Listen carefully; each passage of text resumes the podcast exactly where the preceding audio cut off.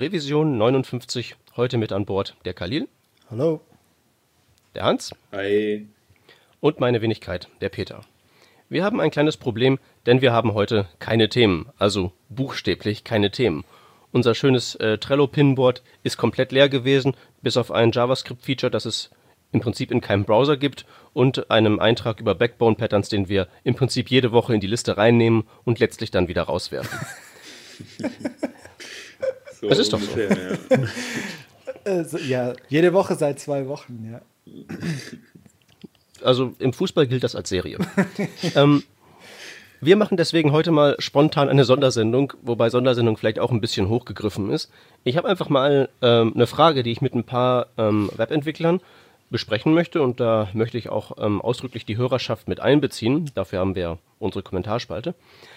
Es geht um die Frage ganz generell, wie kommen wir Webentwickler eigentlich mit unserer chaotischen Welt klar? Ich habe im Rahmen meines Jobs als Webtechnologie-Erklärbär in den nächsten Wochen und Monaten die Ehre, ein paar Leuten HTML5 näher bringen zu dürfen, die tendenziell mit Webentwicklung wenig zu tun haben. Das sind so enterprisige Entwickler, die den ganzen Tag Java und .NET und XML-Gedöns und sowas frühstücken. Und die sind es halt gewohnt, ihren ganzen Technologie-Stack aus einer Hand zu kriegen, und die wissen, wo man was nachgucken muss, ja, alles kommt aus einer Hand, die IDE, es ist klar, was die Zielplattform ist und so weiter und so weiter.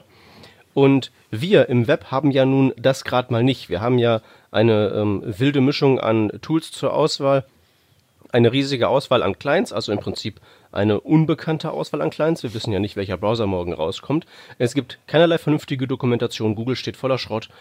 Und ich muss jetzt den Leuten erklären, wie wir diesen Zustand überhaupt managen. Das Problem dabei ist, dass ich keinerlei Außenperspektive habe. Ich bin immer schon in diesem Chaos zu Hause gewesen und war nie in der Welt, aus der diese Leute kommen. Und deswegen heute die Sondersendung zum Thema, wie kommen wir eigentlich klar? Ja, Jungs, wie kommen wir klar? Ich weiß es nicht. Ja. Also man kann das vielleicht irgendwie so, das Beste, was mir eingefallen ist, ist halt, so eine gewisse Erfahrung hat man ja nach einer gewissen Zeit in diesem Chaos schon, und man weiß, wem kann man glauben und wem nicht, aber das ist ja kein Lösungsansatz. Einfach mal Erfahrung haben und dann geht das schon. Ja, das Problem ist halt, was für Resources nimmt man eigentlich zur Hand, wenn man verlässliche Angaben haben will. Das beruht halt, wie du eben schon sagst, auf Erfahrung. Aber einem Neuankömmling in der Webwelt muss man vielleicht erstmal sagen, hier kann man es nachgucken, zum Beispiel, wenn es um JavaScript oder CSS oder auch HTML geht, dass du einfach zum MDN gehst oder die Specification selbst liest. Ich meine, ich könnte mir vorstellen, diese Enterprise-Menschen lesen ja gern auch so hochgestochene Sachen. Und wenn du dann halt so die Spec präsentierst, ich glaube, da freuen die sich vielleicht sogar. Aber es kann natürlich auch keine Lösung sein, einen ganzen Tag Specification zu lesen. Ja, das Problem mit denen ist halt, die haben halt gegebenenfalls mehr oder minder große Berührungspunkte mit der Realität. Okay, das stimmt. Ja, also erstmal ist es natürlich, ja, wie du das erklärst, sage ich mal, das ist ja nicht die Frage, sondern eher, wie kommen wir damit klar, was wir haben.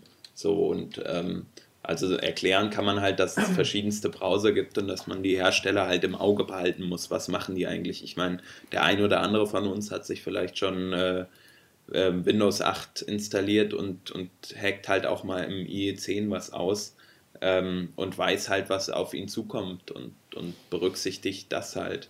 Genauso, ich meine, es gibt die ganzen Beta-Version und Nightly Builds und Chrome Canary von den Browsern halt entsprechend, die man halt im Auge behält und dann da halt reagiert, wenn eine Webseite nicht cool aussieht oder so. Das ist etwas, was ich auch anbringen wollte. Das ist so ein weniger etwas wissen, als vielmehr in den Informationsstream eingeklinkt zu sein und mitkriegen, wenn was passiert. Ja, genau, so ungefähr. Aber das ist halt, ich weiß nicht, ist schwierig zu beschreiben. Ich habe halt so das Gefühl, Browser sind meist rückwärtskompatibel. Also angenommen, du schreibst halt jetzt irgendwas ohne deine Transitions oder Transforms oder wie auch immer.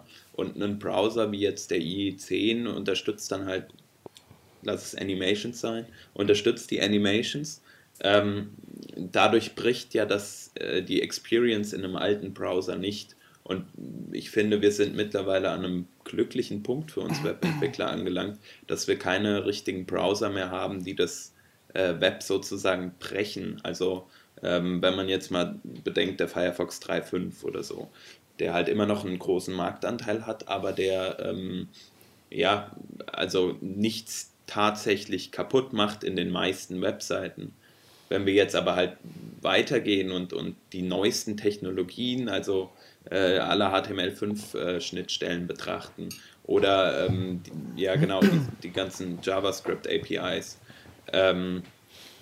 da haben wir dann auch wieder das Problem, wir werden Web-Apps machen, die in 2 Jahren, wenn wir sie dann produzieren, praktisch nicht mehr auf einem Firefox in der alten Version laufen, weil da entsprechend die API noch nicht installiert ist. Und das ist, ja, das ist halt, dann bricht halt das Erlebnis für den.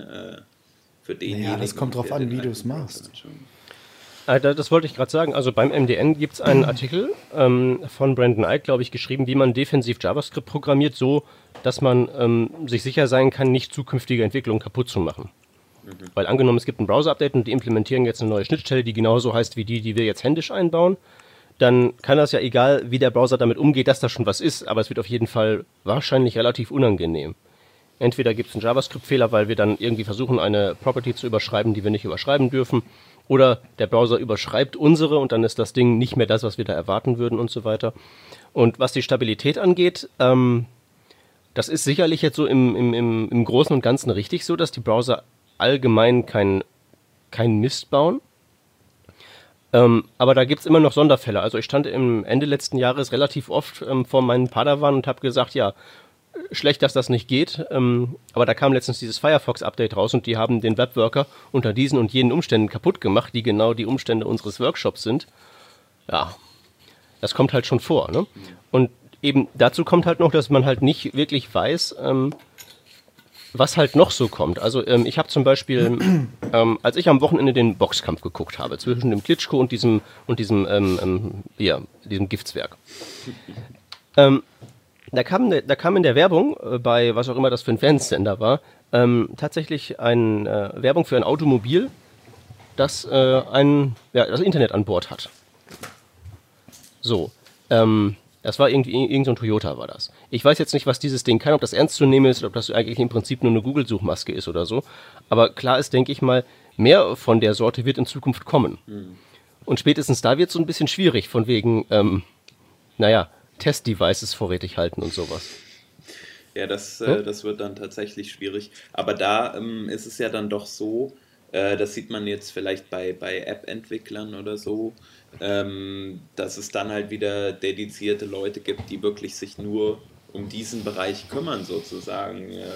Wenn du jetzt mal überlegst, es gibt dann eine JavaScript-Schnittstelle, die irgendwie die Geschwindigkeit angibt. Oder sowas kommt ja eh fürs Mobile Device, fürs Handy, dass du auf die Sensoren zugreifen kannst oder so. Oder mit der Navigator API, dass du halt die Geolocation bestimmen kannst.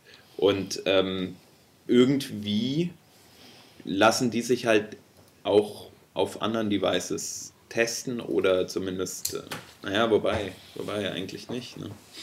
Ja, stimmt, das ist schwierig. Wie man ja, also ich denke, wir identifizieren hier ein Problem, das ist auf jeden Fall, sich auf dem Laufenden zu halten und sich mit den ganzen Themen ständig zu beschäftigen. Und also da ist unheimlich viel noch am Wachsen und am Passieren. Und das Web versucht sozusagen irgendwie erwachsen zu werden und sehr flexibel und mächtiger einfach in den Möglichkeiten. Und das ist halt so, das ist im Backend halt schon so. Das ist eben das, also der große Unterschied, glaube ich, ist, also das heißt im Backend, aber ich sage mal in Java oder in .NET oder so, wenn man solche Backend ich weiß nicht, es ist nicht nur Backend, aber solche so Desktop-Applikationen oder halt hauptsächlich im Backend arbeitet und mit diesen Sprachen arbeitet, dann hat man natürlich, ich glaube, ein großer Luxus ist, du hast halt deine IDE und du hast sehr gutes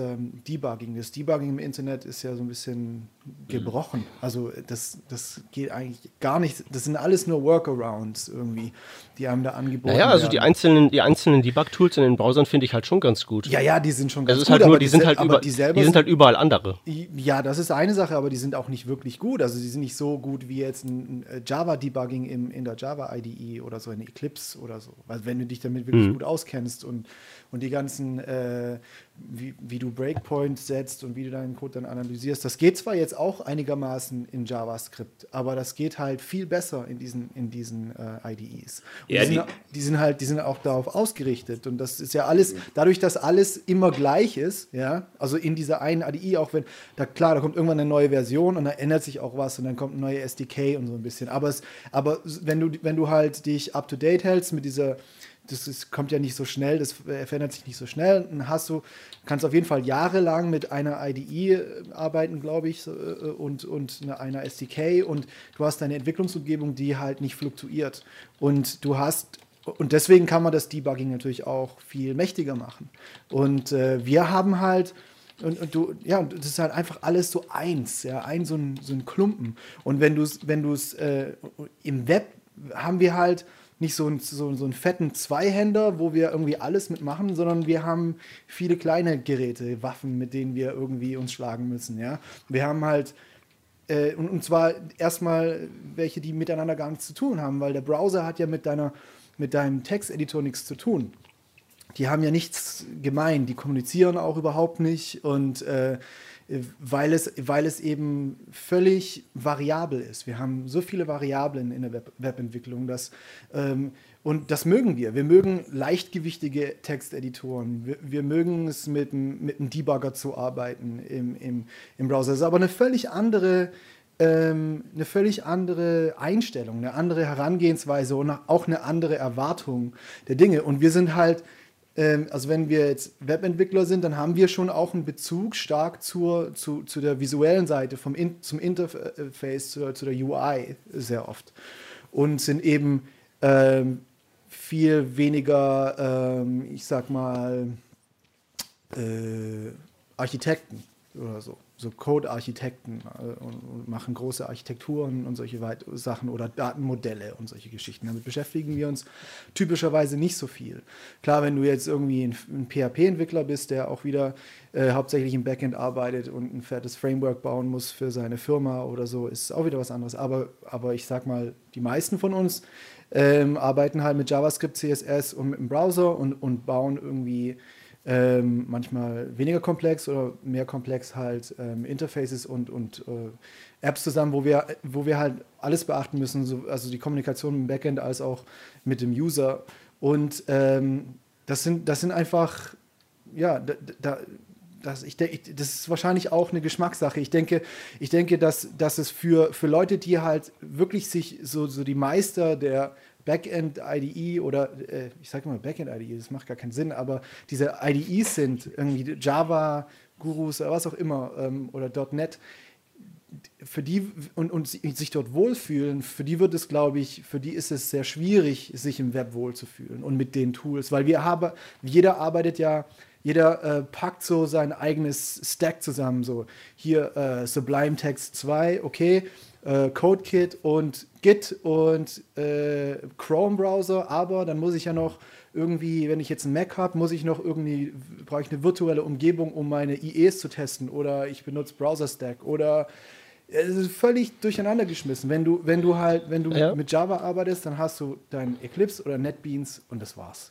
Und es funktioniert alles miteinander. Naja, also das zu dem eigenen Stack ist auch so eine Sache, die ich auf jeden Fall in meinen Folien für meine Padawan, also ich baue da jetzt erstmals neu dieses Web-Entwicklungs-Bootcamp sozusagen. Da habe ich definitiv eine Folie drin von Leuten, die ich ausgefragt habe die letzten Tage, was sie denn so für Programme benutzen. Und es ist halt wirklich, wie du schon sagtest, es ist kreuz und quer, alles unterschiedlich, jeder macht irgendwas anderes. Es gibt keine zwei gleichen Konfigurationen. Was du aber gesagt hast, ist, glaube ich, schon mal ein ziemlich gutes Bild, dass wir eben weniger die Architekten sind, als vielmehr, mir kam dann so das Bild des Jongleurs in den Kopf. Ja. Weil wir mit diesen vielen Problemen, die wir haben, jonglieren und wir so kleine Programme haben, wie eben zum Beispiel Sublime Text oder wie zum Beispiel jQuery. Das ist ja halt nur so ein JavaScript-Dings irgendwo reinwerfen, dass man auch schnell wieder rausnehmen und austauschen kann, was einfach so ein Problem löst. Und weil wir so viele kleine Probleme wirklich lösen, sind wir so diese Fans von diesen eben auch kleinen und kompakten Lösungen. Und ich glaube, das ist dann auch mal was, warum ich den Leuten, wie ich den Leuten mal erklären kann, dass vielleicht dann Visual Studio fürs Web, also das geht sicherlich, aber ob es halt das Richtige ist, muss man dann schauen, je nachdem, was man macht. Es ist halt nicht flexibel. Und das Problem ist, dass du flexibel sein musst, um mit diesen ganzen Unvorhersehbarkeiten klarzukommen. Und ja, das ist schon alles, glaube ich. Und ich glaube, das ist halt auch so eine Eigenschaft, dass wir uns halt wirklich gerne mit der direkten Interaktion und Kommunikation mit dem Benutzer oder Browser, also dadurch, dass wir halt immer fixiert darauf sind, wie funktioniert das im Browser am besten, wie ist die Performance, wir beschäftigen uns automatisch immer mit UI und mit Usability und wie können wir was bauen, damit es dem Benutzer halt irgendwie am besten reinläuft. Und da passiert ja auch, da kommen ständig neue Erkenntnisse rein, da passiert so viel. Es ist viel agiler und viel, ja, so fast direkter. Also deswegen gibt es ja auch so viele, die so passioniert irgendwie daran arbeiten oder mitarbeiten oder mitdiskutieren, wenn es um irgendwelche Specs geht und um irgendwelche Standards und so weiter. Weil wir wollen das alles ständig verbessern und es ist so einfach im Prinzip da auch mitzumachen. Ich glaube, da fließen unheimlich viele solche Dinge irgendwie mit rein, dass man da, also dieses flexibel sein und dynamisch und agil hat auch inspiriert auch so ein bisschen, hey, und das im Browser so und so ist irgendwie scheiße, lass uns irgendwie diskutieren, wie man das besser machen kann. Und also das, so diese Art von Energie ist ja in der Internet-Community oder Webentwickler-Community schon ziemlich stark, wenn man so ein bisschen eintaucht. Und ja, ich weiß gar nicht, wie das halt in den anderen Bereichen so ist, ob das auch, klar gibt es natürlich auch solche Leute, das muss ja irgendwo herkommen, aber ich weiß nicht, ob die Community selber so stark da so beiträgt. Ja, das ist... Ja, die sind tendenziell eher, also ich glaube schon, dass so der durchschnittliche Webentwickler, jedenfalls der, also die sich in irgendeiner Form in diesem Wissensfluss beteiligen, dass die auch relativ stark jeder für sich nach außen wirkt irgendwo und sei es nur, indem er halt über Twitter seine eigene Filterblase da dann auch produziert und Sachen retweetet oder eben nicht. Ja. Und das ist, glaube ich, das ist halt irgendwie der Rest, also wie gesagt, ich habe keine Ahnung, irgendwelche .NET-Experten da draußen mögen mir verzeihen, aber die, mit denen ich halt bisher in meiner Eigenschaft als Erklärbär zu tun hatte, die wirkten halt immer, so was ihre Technologie angeht, immer mehr so nach innen gewandt. Ich habe halt auch das Gefühl... Wir in unserer Firma basteln das so und als ich ja vorhin hier in Skype reingekommen bin, habe ich euch 2 ja dabei erwischt, wie ihr erzählt habt, eure Firma, da committen die bei Typo 3 dieses und hier nach draußen solches und sowas alles. Das gibt's da halt nicht so sehr, ist mein Eindruck. Eben, und ich finde halt, dass es gerade so ist, weil halt eine Firma oder so ein Produkt halt so vorantreibt. Also bei Java ist es irgendwie Sun, glaube ich, ne? Und bei .NET ist es halt Microsoft, die halt, oder war Sun, jetzt Oracle, wie auch immer, die das halt so vorantreiben. Und dadurch entsteht halt gar nicht so diese Community, weil es nicht so Open Source ist. Was wir halt haben mit dem W3C, gut, ist auch eine Organisation, die was festlegt, aber es ist halt, glaube ich, ja auch einfach nach außen hin viel offener gestaltet. Also wie der Kalil eben sagte, jeder kann einfach mitmachen, der Lust hat, jeder kann auf die Mailingliste schreiben, es gibt praktisch keine richtige Barriere, warum man sich nicht beteiligen sollte. Natürlich wäre es immer cool, wenn man ein bisschen Verständnis hat von dem, was man schreibt. Aber im Großen und Ganzen ist man doch da auch auf der Mailingliste recht offen für neue Sachen. Und ja, insbesondere wenn man kein Verständnis hat, kann das ja auch ein wertvoller Input sein, weil das Web ja immer noch diesen Anspruch hat. Also noch hat, es wird ja immer weniger, aber ebenso für alle. Also auch Lieschen Müller muss nach ihrem VHS-Kurs HTML in der Lage sein, sich irgendwie einigermaßen angemessen, unfallfrei online zu publizieren. Mhm. Das muss einfach immer möglich sein. Ja.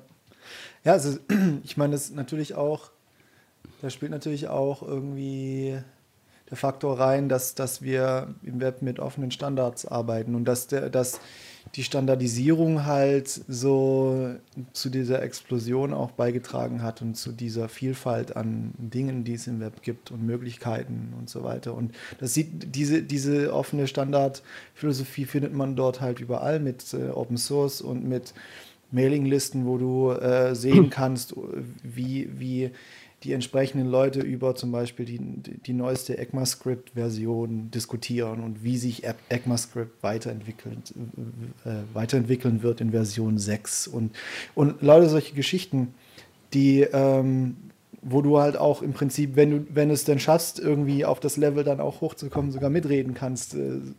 Also dazu brauchst du eine E-Mail-Adresse und das war's irgendwie.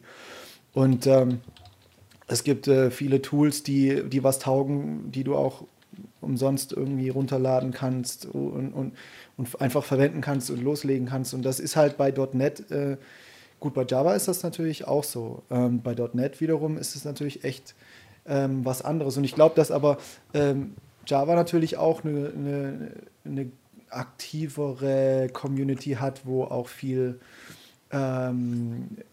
beigetragen wird. Es gibt ja auch ganz viele Open-Source-Java-Geschichten irgendwie und also .NET-Geschichten. Ja, ich denke einfach bei so .NET, da ist einfach in dem Zirkel, der so eine Software verwendet, die machen halt einfach kein Open-Source, weil das halt eben nicht deren Modell ist. Mhm. Ja. Da ist das eben alles so ein bisschen mehr, wie gesagt, nach innen gekehrt. Ja, genau. Aber man sieht halt gerade bei Java-Produkten, finde ich, dass sie halt so UI-mäßig halt echt noch auf irgendwie irgendwo stehen geblieben sind halt weiß ich nicht, von vor 5 Jahren sehen die Sachen aus oder von vor 10 Jahren irgendwie. Da tut sich eben nicht so viel, wie sich eben im Web tut. Da tut sich eben, und das finde ich eigentlich aber schon essentiell, also oder total wichtig, aber das liegt halt auch an mir, weil es mich interessiert irgendwie, dass man sich überlegt, was sind denn neue Arten, wie man visuell kommuniziert oder wie kommuniziert man denn mit dem Bildschirm am besten mit dem Benutzer, und da gibt es halt viele, und weil sich alles so schnell bewegen kann im Netz, weil alles leichtgewichtig ist und eben nichts voneinander so stark abhängt. Ja, also wenn sich JavaScript ein bisschen verändert, heißt das nicht, dass wir jetzt alle aufgeschmissen sind und wir nicht mehr, oder heißt das nicht, dass wir ein Jahr warten müssen, bis wir mit der neuen JavaScript-Version oder mit den neuesten CSS-Tools arbeiten können oder solche Sachen, sondern da kann man sehr flexibel ja auch, da reagieren ja auch die Editoren immer gleich drauf oder die Tools generell irgendwie, oder es ist sowieso durch die... Meinst du, dass das echt so ist? Weil das also ich habe auf jeden Fall, also zumindest mein Blog Syntax-Highlighter, das weiß ich, der kann zum Beispiel noch keinen, der kennt so zum Beispiel die ECMAScript 6 Schlüsselwörter noch nicht. Let und sowas. Ja gut, aber ECMAScript 6... Das würde halt nicht passieren, wenn eine Firma von oben so diesen ganzen Stack diktieren würde, dann würde das alles in einem Wusch halt geupdatet. Wir haben ja gerade eher das andere Problem, dass wir halt öfter mal so im Versionslimbo sind. IE6 jetzt noch unterstützen oder schon nicht mehr? Man muss ja auch schwierige Entscheidungen da fällen. Ja, aber da musst du ja wieder genauso flexibel sein. Du musst, das hängt von vielen Variablen ab, wie alles andere im Web auch. Das hängt davon ab, das ist eben auch so eine Frage, ich verstehe nicht, warum, es gibt so viele Fragen, die kannst du eigentlich damit beantworten, es kommt mit dem einen Satz, es kommt drauf an. Und das war's, weil es gibt keine andere Antwort dafür. Ich meine, IE6, es kommt drauf an. Es kommt drauf an, wie viele Leute deine Seite im IE6 besuchen. Und dann kommt es drauf an, ob du einen Scheiß drauf gibst oder nicht. Und dann kannst du deine Entscheidung treffen und fertig. Und da gibt es so viele Themen im Web, da muss man flexibel sein. Deswegen muss dein Editor halt irgendwie das abdecken und deine Fähigkeiten, und du musst dich irgendwie damit beschäftigen, wenn ich jetzt einen IE6 unterstütze, wie mache ich das, was sind da die besten Strategien dazu? Und da gibt es ja, das kann man ja, wenn man das von vornherein plant, kann man das auch, und ich sag mal, der Kunde kein Nazi ist irgendwie, also Pixel-Nazi und irgendwie will, alles sieht genauso aus wie auf diesem Flyer oder so, dann kann man das ja auch wunderschön lösen. Und es ist ja auch kein großes Ding irgendwie. Ja? Also das wäre alles so ein bisschen hochgebauscht und es werden immer so Überstülplösungen gesucht, die gibt es halt nicht. Sondern man muss flexibel sein, es ist halt mehr so der Assassine und nicht so der Ritter mit der Rüstung.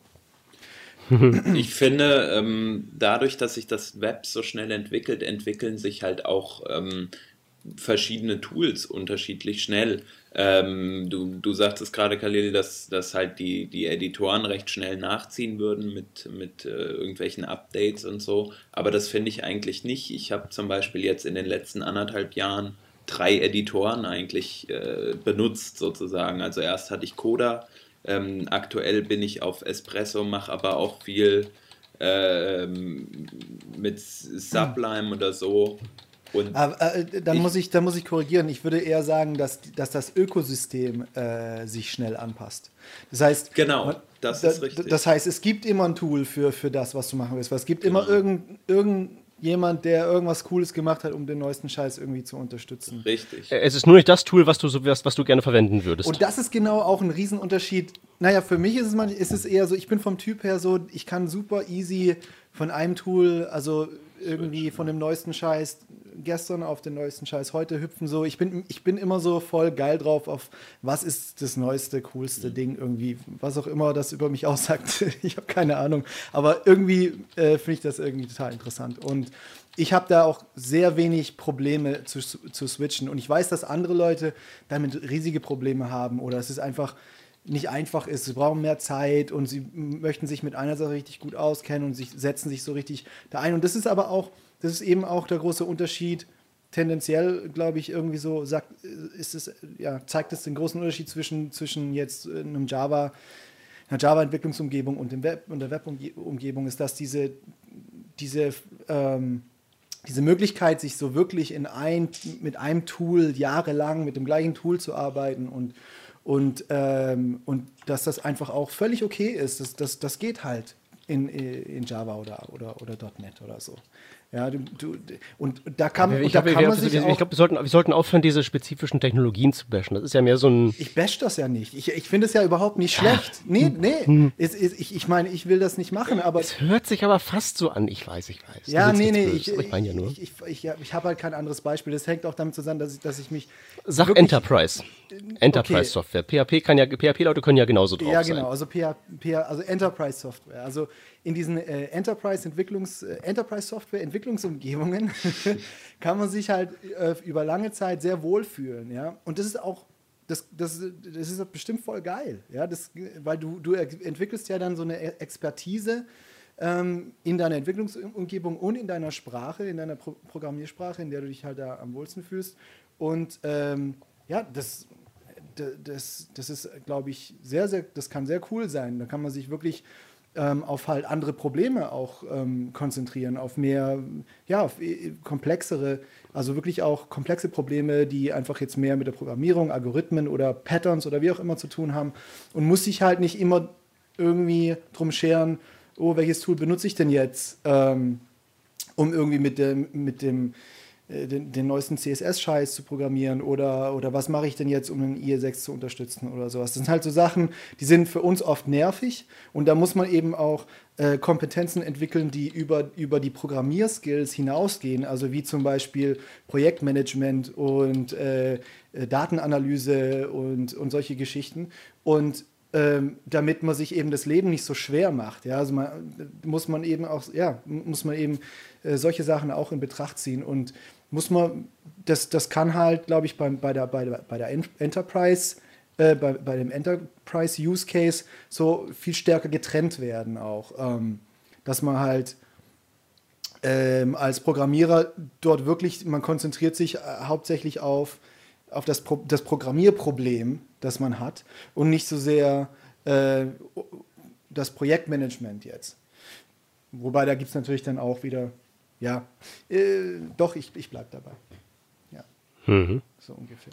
Okay, also wir müssen halt flexibel bleiben, um überhaupt Sachen zum Funktionieren zu bringen. Das ist im Prinzip so die Quintessenz. Genau, und dazu haben wir halt, dann suchen wir uns eben die entsprechenden Tools und mischmaschen die halt auch so zusammen. Und die Tools müssen das eben auch hergeben. Also ich kann mir zum Beispiel nicht vorstellen, mit NetBeans oder Eclipse Webentwicklung zu betreiben. Ja, ja, ich glaube, mir wird auch gerade klar, warum ich das nicht kann. Die sind zwar ganz tolle Tools, also ich habe früher, als ich auch nochmal tendenziell so mehr PHP geschrieben habe und große Projekte gewuchtet habe und so, da war ich auch mit Aptana unterwegs und da war das auch ziemlich gut, weil dann die Mühe, sich da in dieses Ding reinzufuchsen und das Ding zu konfigurieren und diese Projektverwaltung da niederzuringen und so, das hat sich halt gelohnt, wenn man eben dieses eine Projekt da jetzt mehrere Monate am Stück da beackert hat. Mhm. Aber wenn sich halt die Prioritäten quasi im Wochentakt ändern, dann ist mir allein schon die Zeit, die es braucht, um dieses Programm zu starten, schon zu viel. Mhm. Von dem Optionsdschungel dann mal ganz abgesehen. Aber ich glaube, das ist eine ziemlich gute Erklärung auch, warum eben diese ganzen, ja, warum sämtliche Werkzeuge, die wir haben, eben so klein sind.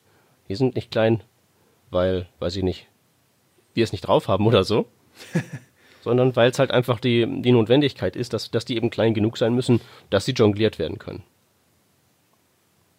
Ja, ja, ich denke schon. Ich finde halt auch, wie gesagt, durch diese Entwicklung, dass ständig was Neues dazu kommt. Man hat es an dem Beispiel Präprozessoren gesehen oder CoffeeScript oder sowas, dass halt zum Beispiel dann auf einmal CodeKit da war oder diese Less-App, die halt einfach das Leben in diesem Bereich erleichtern.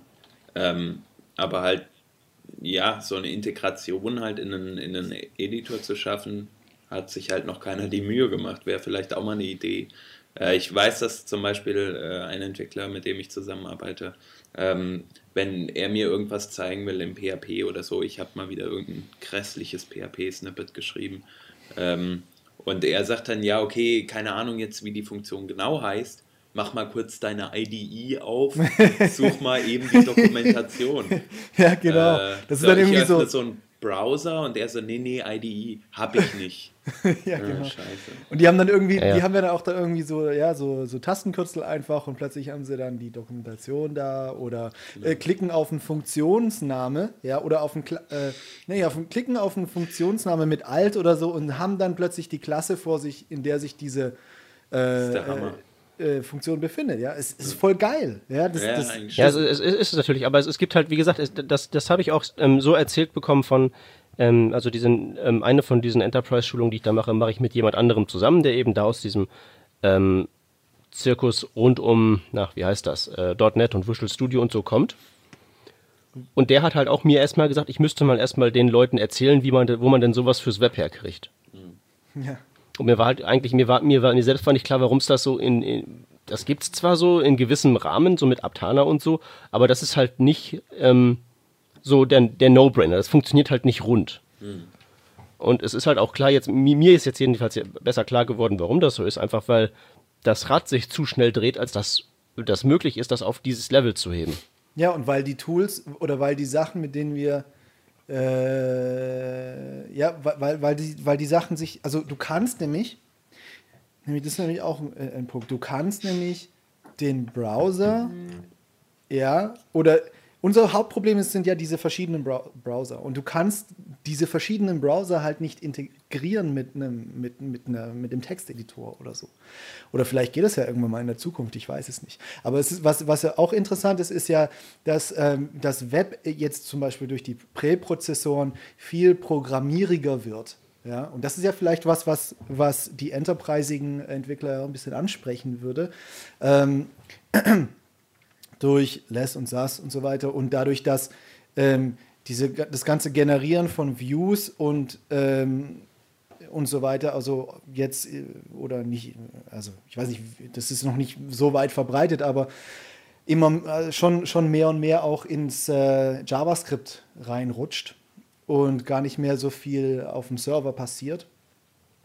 Und das heißt, dass man sich dort anfangen muss, mit Architektur zu beschäftigen, also die Frontend-Architektur, JavaScript-Architektur, die Patterns, die MVC-Geschichte, wie kann ich denn meine Dateien aufsplitten, aber wie optimiere ich dann später die JavaScript-Datei dann fürs schnelle Downloaden und solche Geschichten. Also da haben wir ja auch eine interessante Entwicklung. Und das kann natürlich auch sein, dass dadurch, dass es so ein bisschen programmieriger wird, dass man da auch, dass dann auch in der Zukunft vielleicht integralere Tools zum Beispiel zum Vorschein kommen, irgendwie, die vielleicht noch irgendwie so auf dem Node drauf sitzen oder keine Ahnung, vielleicht baut jemand die ganzen Browser in irgendwie einen Editor rein. Aber das kann man sich eigentlich nicht vorstellen. Deswegen glaube ich, dass es immer wahrscheinlich flexibel bleiben muss, so ein Zusammenstückeln von Tools. Also wenn man sich jetzt mal vorstellt, man baut halt irgendwie mit Backbone eine eine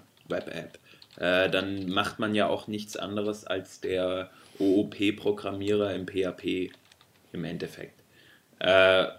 Und da ist es, denke ich, durchaus sinnvoll, dann sowas wie eine IDE zu haben, dass man halt weiß, mein Modell wird jetzt an dieser Stelle definiert oder mein Controller sitzt halt dort und zum Beispiel, wenn ich halt einen Doppelklick auf eine Funktion mache, komme ich entsprechend zu dem, weiß ich nicht, Main Object oder wie auch immer. Und ja, wie du sagtest, eventuell wird es später mal sowas dafür geben, aber dann habe ich den Einwand, es müsste ja dann theoretisch für jedes Framework eine Applikation geben, die halt genau dieses Verhalten praktisch hat, weil wenn ich jetzt mal mal überlege, irgendwie es gibt Ember.js, es gibt Backbone, es gibt, weiß ich nicht, die ganze AMD-Geschichte mit Require.js, es gibt, ihr kennt euch besser aus, ihr wisst, was ich meine. Ja, ich weiß auch, was du meinst, aber das Problem ist, glaube ich, noch viel weiter. Also ich glaube so, ich lese da jetzt die ganzen, jetzt wollte ich schon Klassen sagen, die ganzen JavaScript-Konstrukte ein und biete dann da irgendwie die wie heißen die Dinger, Methoden an für Autocomplete und sowas. Das geht halt schon. Ja, das gibt's ja auch teilweise. Ne? Das gibt's schon. Das Problem ist halt nur, du findest halt nichts, was deinen Technologie-Stack widerspiegelt. Ja, das stimmt. Was also erstens HTML5 bitteschön in Version 5 spricht und dir erlaubt, die End-Tags auszulassen, deine JavaScript-Autovervollständigung macht und dann noch deinen CSS-Präprozessor der Wahl unterstützt. Das gibt's halt in der Kombination nicht und wird's auch nie geben. Und Git dazu noch, ne? Am besten. Selbstverständlich, selbstverständlich, ne? Aber da sind wir wieder bei dieser wilden Auswahl, die halt jeder von uns hat. Also, aber ich glaube, was es auf jeden Fall was es verstärkt jetzt schon gibt und was es auch in der Zukunft wahrscheinlich verstärkt noch geben wird, was sich noch weiterentwickeln wird, ist, dass man Sachen, die sich ständig wiederholen, und davon gibt es im Web noch verdammt viele, ja, also diese Grundpatterns irgendwie, jetzt mit Bootstrap, ich meine, ist ja der erste CSS-Framework Superstar geboren irgendwie, und die Präprozessoren und so, die machen ja alles, die machen ja alles so Zeug, die für uns übernehmen dieses Zeug, das sich ständig wiederholt, also jedenfalls ein Teil davon, also dass man beim CSS, dass man diese Präfixe nicht mehr schreiben muss und solche Geschichten und dass man nicht ständig dieselbe Farbe irgendwie zuweisen muss, dass man Variablen verwenden kann und so weiter.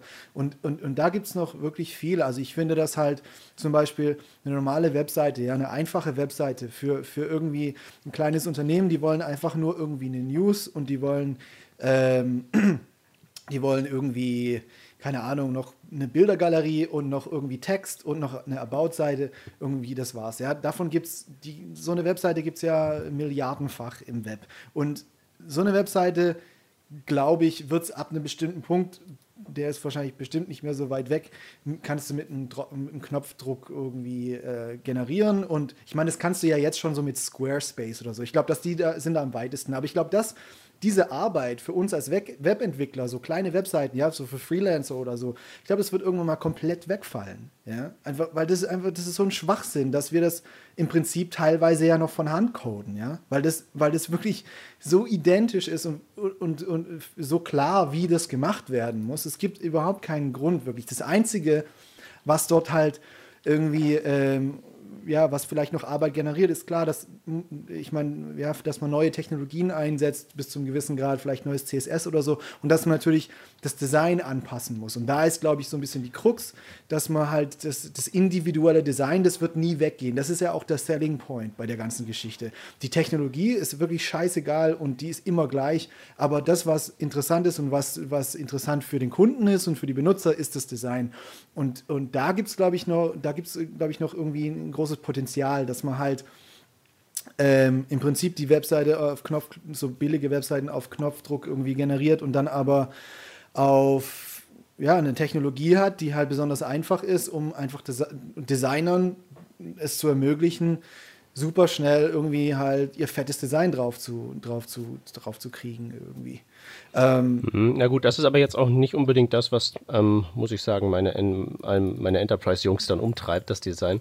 Also das generell ist, glaube ich, das Problemchen, was du ansprichst, ist so, das spielt halt so ein bisschen mit in diese Vielfalt rein, die wir haben, ist eben dieses ständige Rad neu erfinden. Genau. Aber da kommt man, das ist, glaube ich, einfach so eine Eigenschaft vom Web, dass halt dann jeder macht es halt selbst und dann irgendwie so ein klein bisschen anders. Aber davon geht es ja jetzt... Dann das einfach so in dieses ganze System spielt das einfach mit rein, aber mein Punkt war, dass das eben jetzt ja nicht mehr so viel, also dass es eben nicht mehr so stark so ist, sondern es ist eben jetzt viel weniger. Meinst du nicht? Ja, dadurch, dass... Also sagen wir mal so, die Unterschiede zwischen den diversen CSS-Präprozessoren, die wir letztes Mal besprochen haben, also ja, aber die so machen im Prinzip die Unterschiede alle, wirklich nicht. Die sind nicht groß, genau. Die sind nicht groß und die machen alle genau das Gleiche. Du hast jetzt, es werden viel mehr diese CSS-Frameworks verwendet. Du hast Boilerplates, überall Boilerplates. Achso, du meinst, diese Dinger helfen uns, aber dass wir jetzt sozusagen, dass dieses die Tendenz Beheben dieses Problems teilweise wieder aufgehoben wird, dadurch, dass wir jetzt 5 Lösungen für dieses eine Problem haben. Und jetzt haben wir 5 Probleme in der Hand. Das meinst du jetzt nicht, oder? Nee, das meine ich nicht. Also was ich meine ist, dass die Tendenz dorthin geht oder dass es ganz logisch ist. Das ist wie eine natürliche Kraft eigentlich, ja, wie eine Naturgewalt oder was auch immer. Das ist, dass die Sachen, die sich ständig wiederholen, ja, dass man ein Head-Tag schreiben muss und dann Body-Tag auf und wieder zu und solche Geschichten. Wie, das machst du? Und Nein. Ich nicht. Ja, nee, das mache ich jetzt auch nicht mehr, ja. Aber das war jetzt auch nur ein dummes Beispiel. Das wird halt im Prinzip oder wie du halt zum Beispiel dein Normalized CSS zum Beispiel, ja, dass du dein CSS normalisierst in allen Browsern. Oder dass du benutzt das HTML5 Boilerplate, um bestimmte Sachen abzudecken und solche Geschichten. Also so Sachen, die sich ständig wiederholen, es wird immer mehr in die Richtung gehen, dass man die einfach dass dort sich ein Standard entwickelt, der sich einfach, wo man das einfach generiert auf irgendeine Art und Weise. Entweder durch einen Präprozessor oder durch einen Output von irgendeinem Ding, weil du wirst nicht mehr drüber nachdenken, du wirst dich nicht damit rumschlagen, wie jetzt dein HTML unbedingt aufgebaut ist. Oder es ist auch einfach nicht wichtig und auch nicht interessant. Das ist nicht das interessante Problem. Ja, es ist einfach nur was sich bei jeder Webseite immer wieder wiederholt. Und das würde halt klar, das wurde durch Frameworks ja teilweise schon gelöst und so weiter, durch so PHP-Frameworks und so weiter. Aber es war ja schon irgendwie, man ist dann schon immer mal, musste halt immer irgendwie ins Template rein und ja, es war halt ist in vielen Fällen noch nicht so richtig optimal und integriert. Und ich glaube, diese Art von Integration, wo du eben nicht mehr so viel dich mit diesem ständig gleichen Sachen rumschlagen muss, sondern dass die Sachen eher wegfallen und man mehr mit schwierigeren Problemen zu tun hat, wie eben einer komplexeren JavaScript-Architektur oder sowas. Das wird jetzt mehr passieren, als jetzt so diese trivialen Sachen, die sich immer wiederholt haben. Jo, wenn ich mal kurz deine Zukunftsvisionen unterbrechen darf. Ja. Also, was mich jetzt noch interessieren würde, ist so der... Also wir haben jetzt mal herausgearbeitet bei der Frage, wie funktionieren wir eigentlich überhaupt so genau, dass wir halt eben flexibel sind und mit kleinen Komponenten rumjonglieren. Was jetzt nun nicht gerade hilft oder was noch nicht so das gelöste Problem ist, was wir ganz zu Anfang mal hatten, ist noch so die Sache der Dokumentation.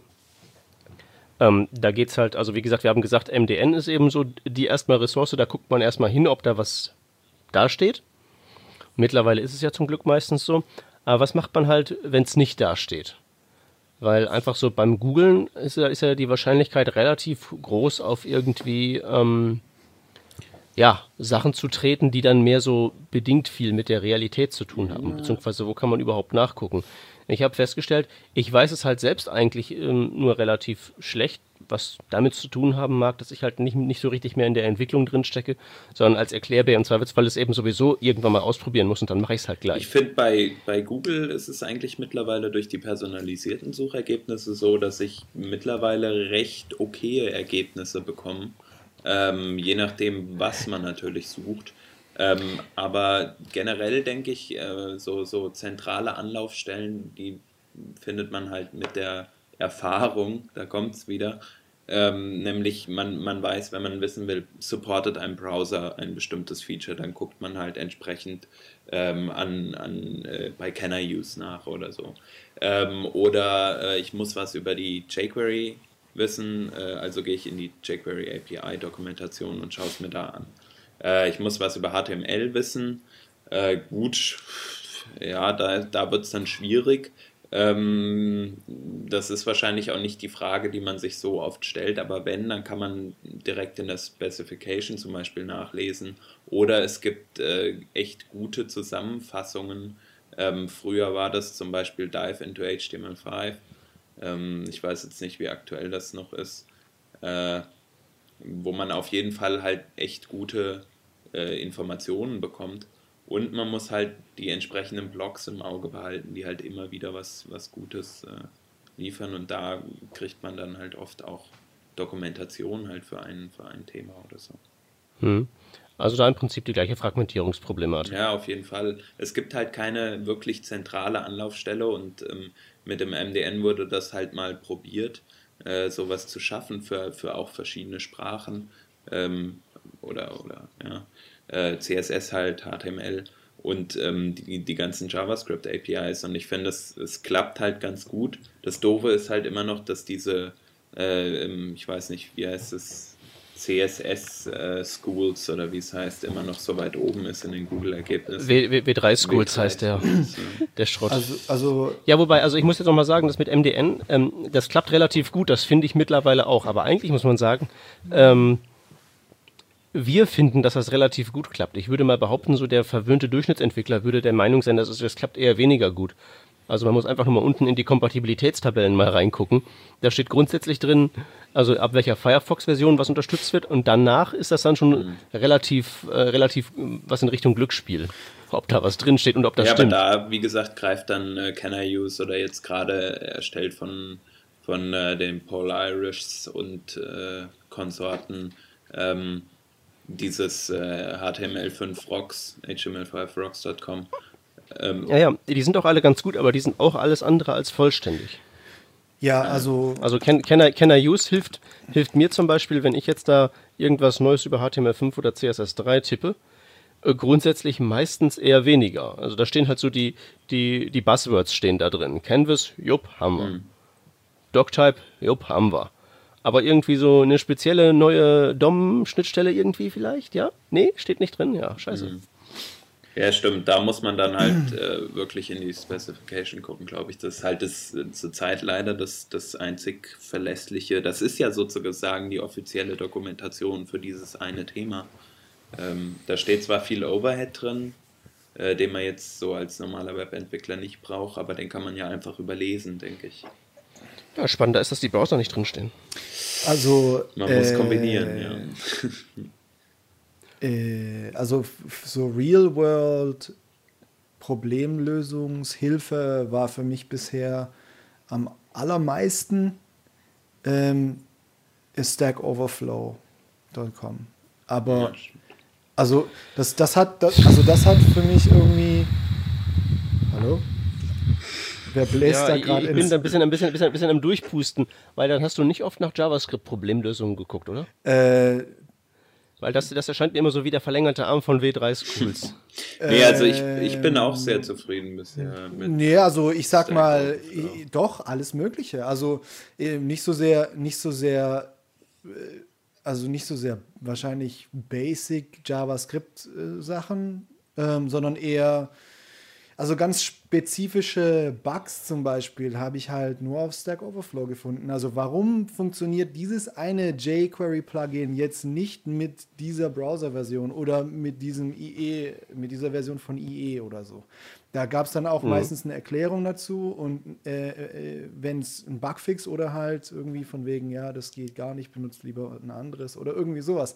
Aber weißt du, solche Sachen, wo ja, wo man halt irgendwie ständig oder wo man halt irgendwie gegen eine Wand läuft und irgendwie nicht, einfach nicht drauf kommt, da ja, bei so ganz komischen, spezifischen Kombinationen irgendwie hat mir Stack Overflow richtig oft geholfen. Und da hätte ich bei MDN lange gucken können. Weil das halt einfach, das hat nichts mit, mit grundsätzlichem JavaScript zu tun oder so, sondern wie, warum funktioniert dieses eine Plugin jetzt nicht mit da? Oder, ja, aber also das deckt halt schon sehr viele Themen ab und ich finde, dass da auch wirklich sehr viele gute Antworten drin sind, aufgrund dessen, wie Stack Overflow aufgebaut ist. Aber es, natürlich, es hilft natürlich nicht für alles und steht auch nicht alles drin, aber es hat mir wirklich erstaunlich oft geholfen und das führt dazu, dass ich sehr oft direkt zu Stack Overflow gehe, wenn ich irgendeine programmierspezifische Frage habe. Irgendwie. Das ist auf jeden Fall so. Also ich habe sehr positive Erfahrungen damit gemacht. Und ja, und ansonsten halt Blogs irgendwie über Google oder so. Also es ist schon sehr, also die Dokumentation ist schon grundsätzlich sehr schlecht, wenn es darum geht, wenn du halt am Entwickeln bist und irgendwie ein Tool benutzt oder ein Plugin von irgendjemand oder so. Und das irgendwie versucht zum Funktionieren zu bekommen, das kann schon ganz schön problematisch sein, weil es ja auch von den Machern des Plugins oder wie auch immer, von Programmierern selber oft nicht besonders gut dokumentiert ist oder ist vielleicht schon 5 Jahre alt oder irgendwie sowas. Und ja, das, also grundsätzlich hat man es da wirklich nicht einfach. Und Stack Overflow macht es halt ein bisschen einfacher. Also das ist auf jeden Fall ein großer Unterschied, glaube ich. Also Stack Overflow ist auf jeden Fall dann noch einer unserer Dokumentationstipps, wollen wir das mal so nennen. Ja. Würde ich auf jeden Fall sagen. Ich habe im Übrigen auch gefunden, dass es gibt auf der englischsprachigen Wikipedia, in der deutschen wäre es wahrscheinlich nicht relevant, aber auch da hat es relativ umfassende Kompatibilitätstabellen. Da muss man dann halt damit leben, dass da teilweise auch sehr obskure Browser drin sind, aber das sind dann eben die Leute, die da eine Agenda haben und dann füllen die das auch auf und für irgendwen ist das auch gut. Aber tatsächlich hat es bei Wikipedia so bei so Themen wie CSS3 also wirklich Eigenschaft für Eigenschaft Kompatibilitätstabellen. Ist. Manchmal mehr als bei Can I Use. Aber ich denke, auch da müssen wir einfach feststellen, wir sind halt in einem Netzwerk und nicht irgendwo im Führerstaat Microsoft oder sowas. Also wir machen echt viele Kompromisse. Man muss es nicht zusammenklauben. Ja, wir machen echt viele Kompromisse, muss man schon dazu sagen irgendwie. Also ich glaube, dass man da schon irgendwie so ein bisschen, ich weiß nicht, also irgendeine Art von Passion oder sowas mitbringen muss. Also, weil sonst. Das weiß ich nicht. Ich glaube, man muss da eher so, ja gut, dann suche ich es mir halt raus. So, man darf halt nichts erwarten. Genau, aber das Ding ist ja, dass du halt in einer Enterprise-Entwicklungsumgebung das eher erwarten kannst. Und wenn du von dieser Umgebung kommst, glaube ich, kann das schon ganz schön befremdlich sein. Und so ein bisschen. Ja. Also es ist halt eben Internet, ne? Wo man eben sich durch kiloweise Schlamm wühlen muss, um irgendwo am Ende dann den Diamanten auszugraben. Und wenn man sich das aber mal überlegt, das ist doch eigentlich nicht akzeptabel. Also, weißt du? Eigentlich nicht. Das werde ich mir wahrscheinlich auch anhören dürfen, genau das. Ja, eben, das ist genau der Punkt. Und dann stellt sich dann die Frage, wenn es denn so beschissen ist, dass man sich durch Schlamm wühlen muss, um irgendwo mal irgendwie ein Reiskorn zu finden, um irgendwie irgendwas Kleines zu programmieren oder so, stellt sich die Frage, warum machst du es dann? Und deswegen habe ich das mit der Passion gesagt, weil mir eigentlich nichts anderes einfällt, außer irgendwie eine Art von wirklich starkem Interesse an dem, wie das Web ist oder so. Keine Ahnung. Was denken wir dazu? Warum machen wir das denn? Ich würde behaupten, das geht nicht anders, einfach weil das Web eben ein Netzwerk ist und das per Definition chaotisch ist. Also muss die Technik, mit der wir da arbeiten. Also, also du hast eigentlich recht, eigentlich ist es inakzeptabel. Ich habe zum Beispiel auch für meine Enterprise-Freunde eine Folie zusammengebaut, wo ich mal so ein paar Sachen zeige, wie schlecht zum Beispiel einfach HTML, CSS und JavaScript aufeinander abgestimmt sind. Mhm. Ich meine, stellt euch mal vor, ihr wollt das Class-Attribut auf einem DOM-Element ändern, ohne jetzt jQuery zu haben oder so. Da könnt ihr nicht das Attribut Class ändern, weil Class ein reserviertes Wort in JavaScript ist, obwohl das keine Klassen hat. Mhm. Da müsst ihr die Eigenschaft ClassName mit großem N ändern. Mhm. Oder einfach mal so der simple Fakt, dass zum Beispiel in CSS-Eigenschaften spezifiziert wurden, in denen ein Bindestrich vorkommt. Und das ist ja für die Verwendung in Programmiersprachen auch eher ungünstig, da ist das ja ein Minus. Mhm.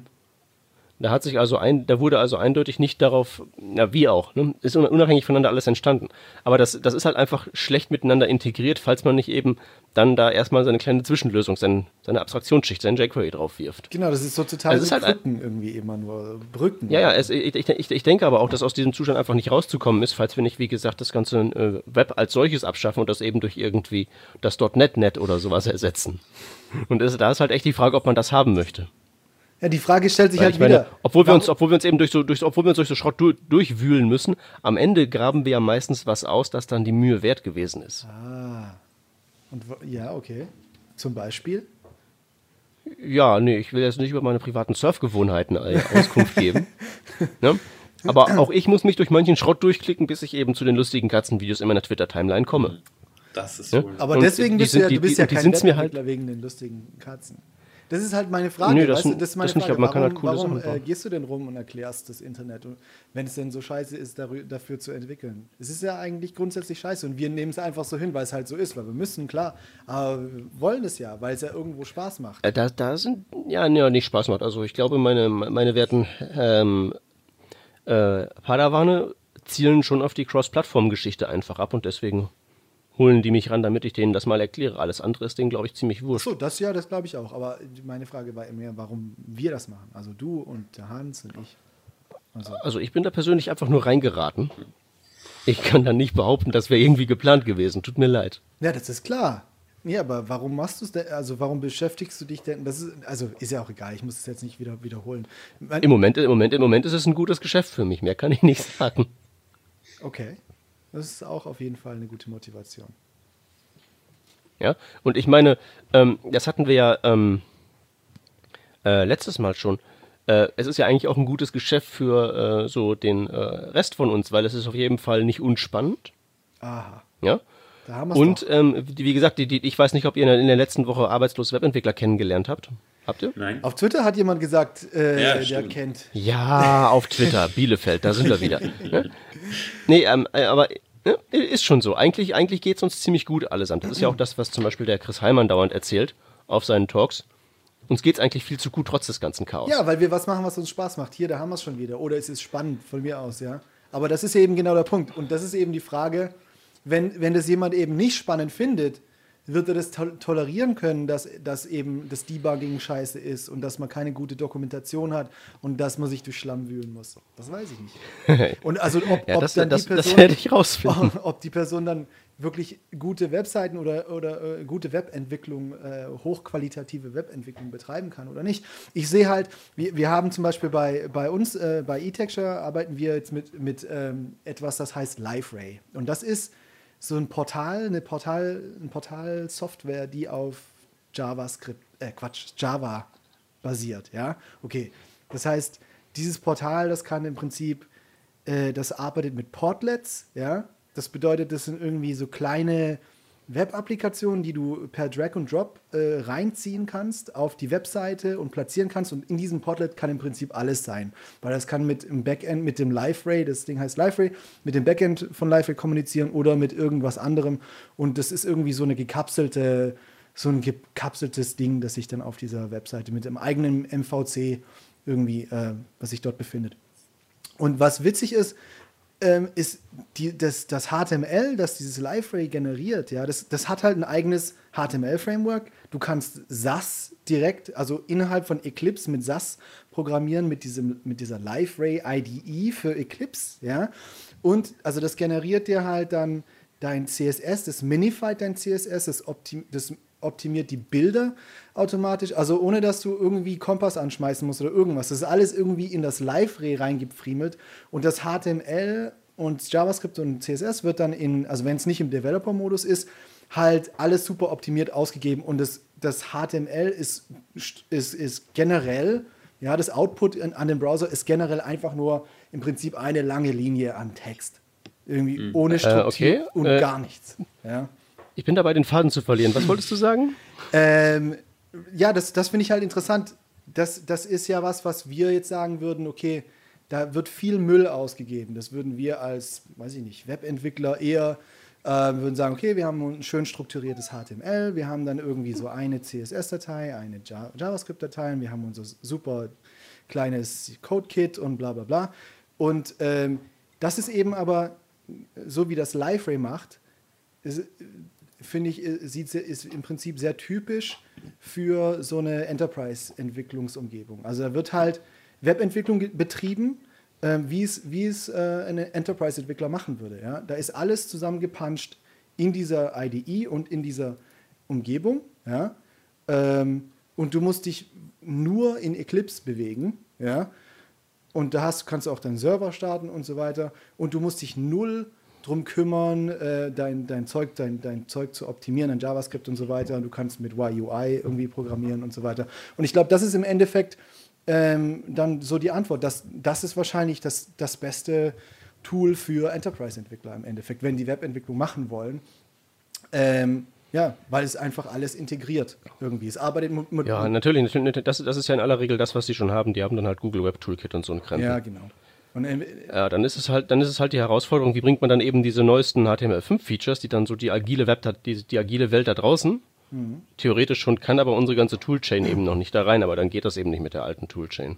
Interessanterweise, ja genau, es geht nicht mit der alten, aber interessanterweise ist es bei diesem Liferay-Ding eben so, dass die halt wirklich auf HTML5 setzen und auf dem neuesten YUI-Framework und SAS zum Beispiel verwenden. Das ist schon ganz schön progressiv, finde ich. Und das fand ich überraschend. Das heißt, dann sage ich denen einfach, verwendet Liferay und dann ist euer Problem gegessen? Weiß ich nicht. Ich finde, es ist schon ein bisschen, also teilweise noch sehr buggy nach unserer Erfahrung und so weiter. Und es ist auch nicht wirklich einfach, damit zu arbeiten und so. Es bringt halt wirklich sehr viele Probleme mit. Zum Beispiel kann ich selber, ja, ich mache ja für dieses Liferay-Projekt, mache ich das Frontend oder auf jeden Fall einen Teil davon. Und ich kann keine Minute diese Frontend-Entwicklung innerhalb von Eclipse zum Beispiel machen. Das geht einfach nicht. Ich arbeite dann halt in Sublime Text und so.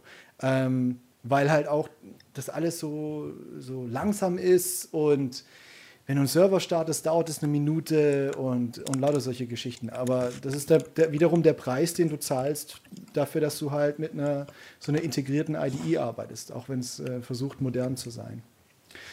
Ja, also da kollidieren so ein bisschen die Welten. Ja, aber das ist, glaube ich... Ja, das ist glaube ich, genau der Punkt, wo dann auch meine Palawane drinstehen.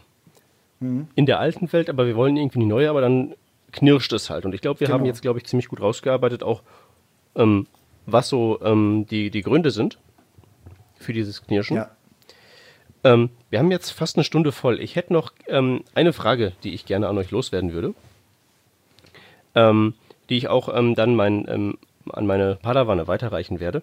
Und das ist so die Frage, was ist euer Webentwicklungsgeheimtipp? Also so das Tool oder die eine Methode oder das Prinzip, das euch dabei hilft, den Wahnsinn besser zu kanalisieren. Ich selbst habe keinen guten Tipp, muss ich ganz ehrlich sagen, außer GitHub. Und der ist halt ein bisschen speziell, weil ich habe halt einen anderen Use Case als ein normaler Webentwickler, weil ich halt nur... Ich schaufel halt nur Informationen, ich baue nicht wirklich Sachen mehr. Und da ist halt so eine Zentrale, wo ich einfach Code abladen kann, für mich der heilige Gral. Ja? Code abladen kann und trotzdem drauf verlinken kann und man kann es sich angucken, ohne Augenkrebs zu kriegen. Also besser als als so eine normale Pastebin oder irgendwie so ein nerdiges JS-Fiddle oder sowas. Das ist halt mein Geheimtipp, obwohl der wahrscheinlich nicht wirklich viel weiterhilft. Aber was ist eurer? Also ich habe im Moment, mir geht es ähnlich wie dir, eigentlich keinen wirklichen. Wir haben CodeKit angesprochen. Das ist eine unglaubliche Erleichterung, wenn man die Konsole nicht ständig aufhaben will. Da musst du jetzt aber kurz erklären, was CodeKit ist. Also CodeKit, wie gesagt, bietet halt die Möglichkeit, zum Beispiel ein Projekt anzulegen und dann werden alle Images automatisch verkleinert. Alles irgendwie, was du in CoffeeScript geschrieben hast, wird nach JavaScript konvertiert, automatisiert. Oder deine ganzen CSS-Präprozessoren werden halt kompiliert in entsprechend CSS. Alles, was du halt sonst über die Konsole starten würdest oder wo du einen Node-Server für brauchst oder sowas, findet halt dort alles automatisiert statt, ohne dass du halt was in deine Konsole eintippen musst. Finde ich ein unglaubliches Hilfsmittel. Auch zum Beispiel mag ich sehr gern Git Tower, jetzt als Git, GUI, wie auch immer, was es mir halt einfacher macht, sozusagen Git zu committen, also meinen Code halt sozusagen zu versionieren, ohne dass ich die Konsole starten muss. Allerdings, glaube ich, ist es für Leute, die halt gar keine Erfahrung mit der Konsole haben, eher schwierig, sag ich mal, sich mit Git zurechtzufinden, weil du musst halt doch irgendwann mal, hast halt ein Problem, musst rebasen oder was weiß ich. Und ich habe jetzt vor kurzem gerade das gehabt, ich wollte irgendwas committen für dieses To-Do-MVC vom Eddie Osmani und dann hatte ich den Fehler gefunden und habe meine alte Branch-Update, mein altes Repository updaten wollen mit den neuen Files und dann gab es ein riesen Chaos und auf einmal hatte ich 14.000 Zeilen Unterschied zur aktuellen Version und dann hat auch nichts mehr geholfen, außer zu löschen. Aber ja, an für sich den normalen Arbeitsprozess macht es schon ein bisschen schneller, finde ich halt, wenn man halt da eine GUI hat. Kommt aber auch immer auf den User drauf an. Ich könnte mir vorstellen, dass halt Leute, die entsprechend im Enterprise-Bereich unterwegs sind, dass die vielleicht auch auf Linux fahren teilweise und da dann sowieso mit der Konsole alles machen, selbst kein FTP-Programm benutzen, sondern halt über die Konsole FTP benutzen.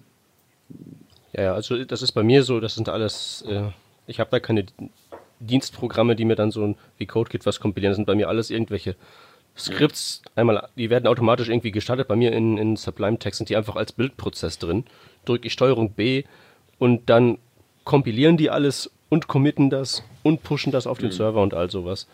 Du hast sie halt, aber da sind wir wieder bei der Sache individuelle Toolchain. Ja, genau. Du hast sie halt selbst geschrieben und das CodeKit gibt es halt jetzt auch aktuell, glaube ich, nur für den Mac. Und da ist es halt dann auch wieder so die Sache, für dich wäre das jetzt nichts oder für einen Chef auch nicht, weil ihr halt beide keinen Mac habt und da kommt es dann halt, wie du sagst, auf das Individuum an, was er halt verwenden kann. Ne? Hm. Okay, Kalil, dein Geheimtipp?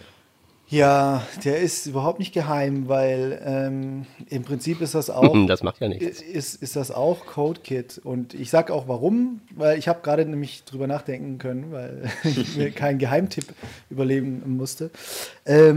Weil nämlich, ich glaube, dass es halt, wie der Hans schon gesagt hat, halt die Erleichterung, die das bringt. Und das ist auch, auch nochmal ein Riesenunterschied, ist mir gerade aufgefallen, zwischen uns und Enterprise-Entwicklern, ist, dass der Code, den die programmieren, befindet sich ja schon im optimalen Zustand, wenn die fertig sind zu programmieren. Bei uns ist das ja nicht so. Der optimale Zustand für den Code, den wir machen, ist ja im Prinzip irgendwie eine lange Linie und möglichst kurz, ohne Whitespace und bla bla bla, ja?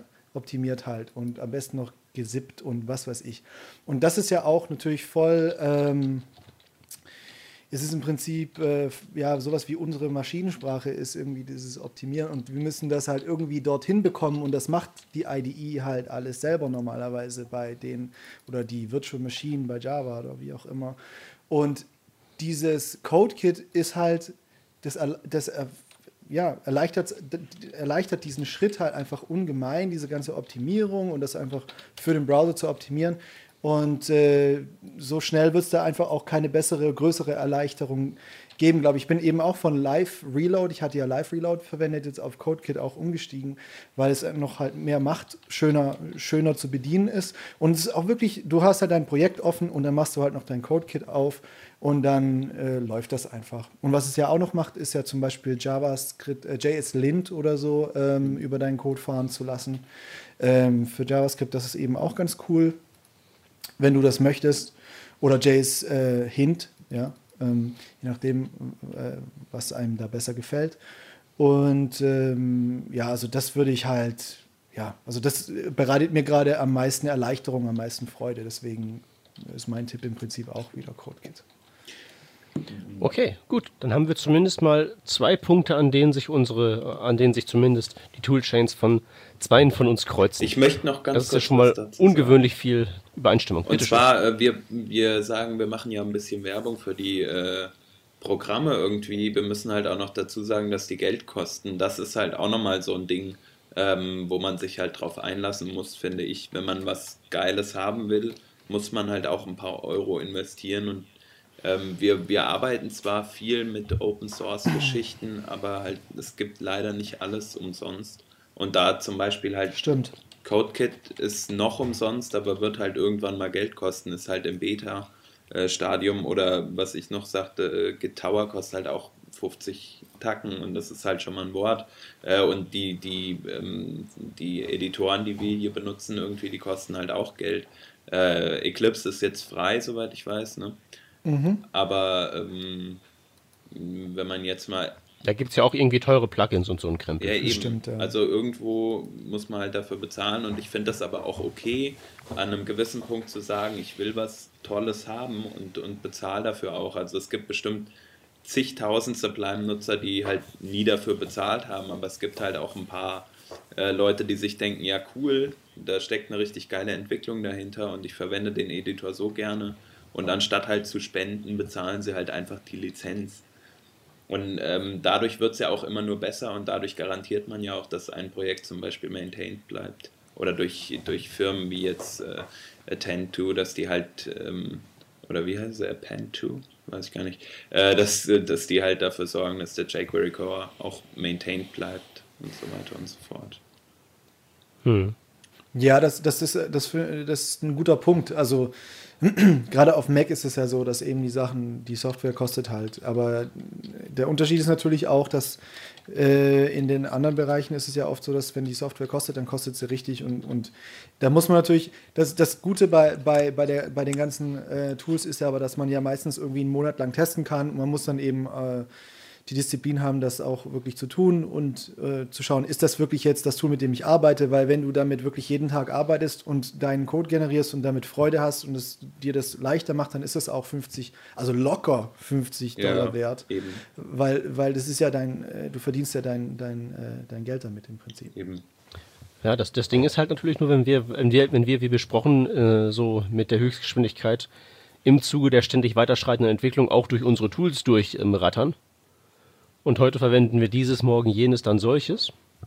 Naja, also die sind zwar alle nicht so teuer, aber das könnte schon sein, dass halt sich da was zusammenleppert. Aber meine Güte, yeah. Manchmal muss man halt was auf den Tisch legen. Und also ich meine, ich merke selbst, wie gesagt, ich habe jetzt drei Editoren, die ich grundsätzlich verwende und die kosten halt alle irgendwie Geld. Und das muss man mal investieren und wie der Kalil sagt, man guckt den ganzen Tag da drauf. Ja? Und wenn es dann keinen Spaß macht, damit zu arbeiten und wenn ich so ein PHP-Storm-Interface habe, was mir halt jetzt nicht zusagt, überhaupt nicht. Ja, dann warum lacht ihr so? Ist das so?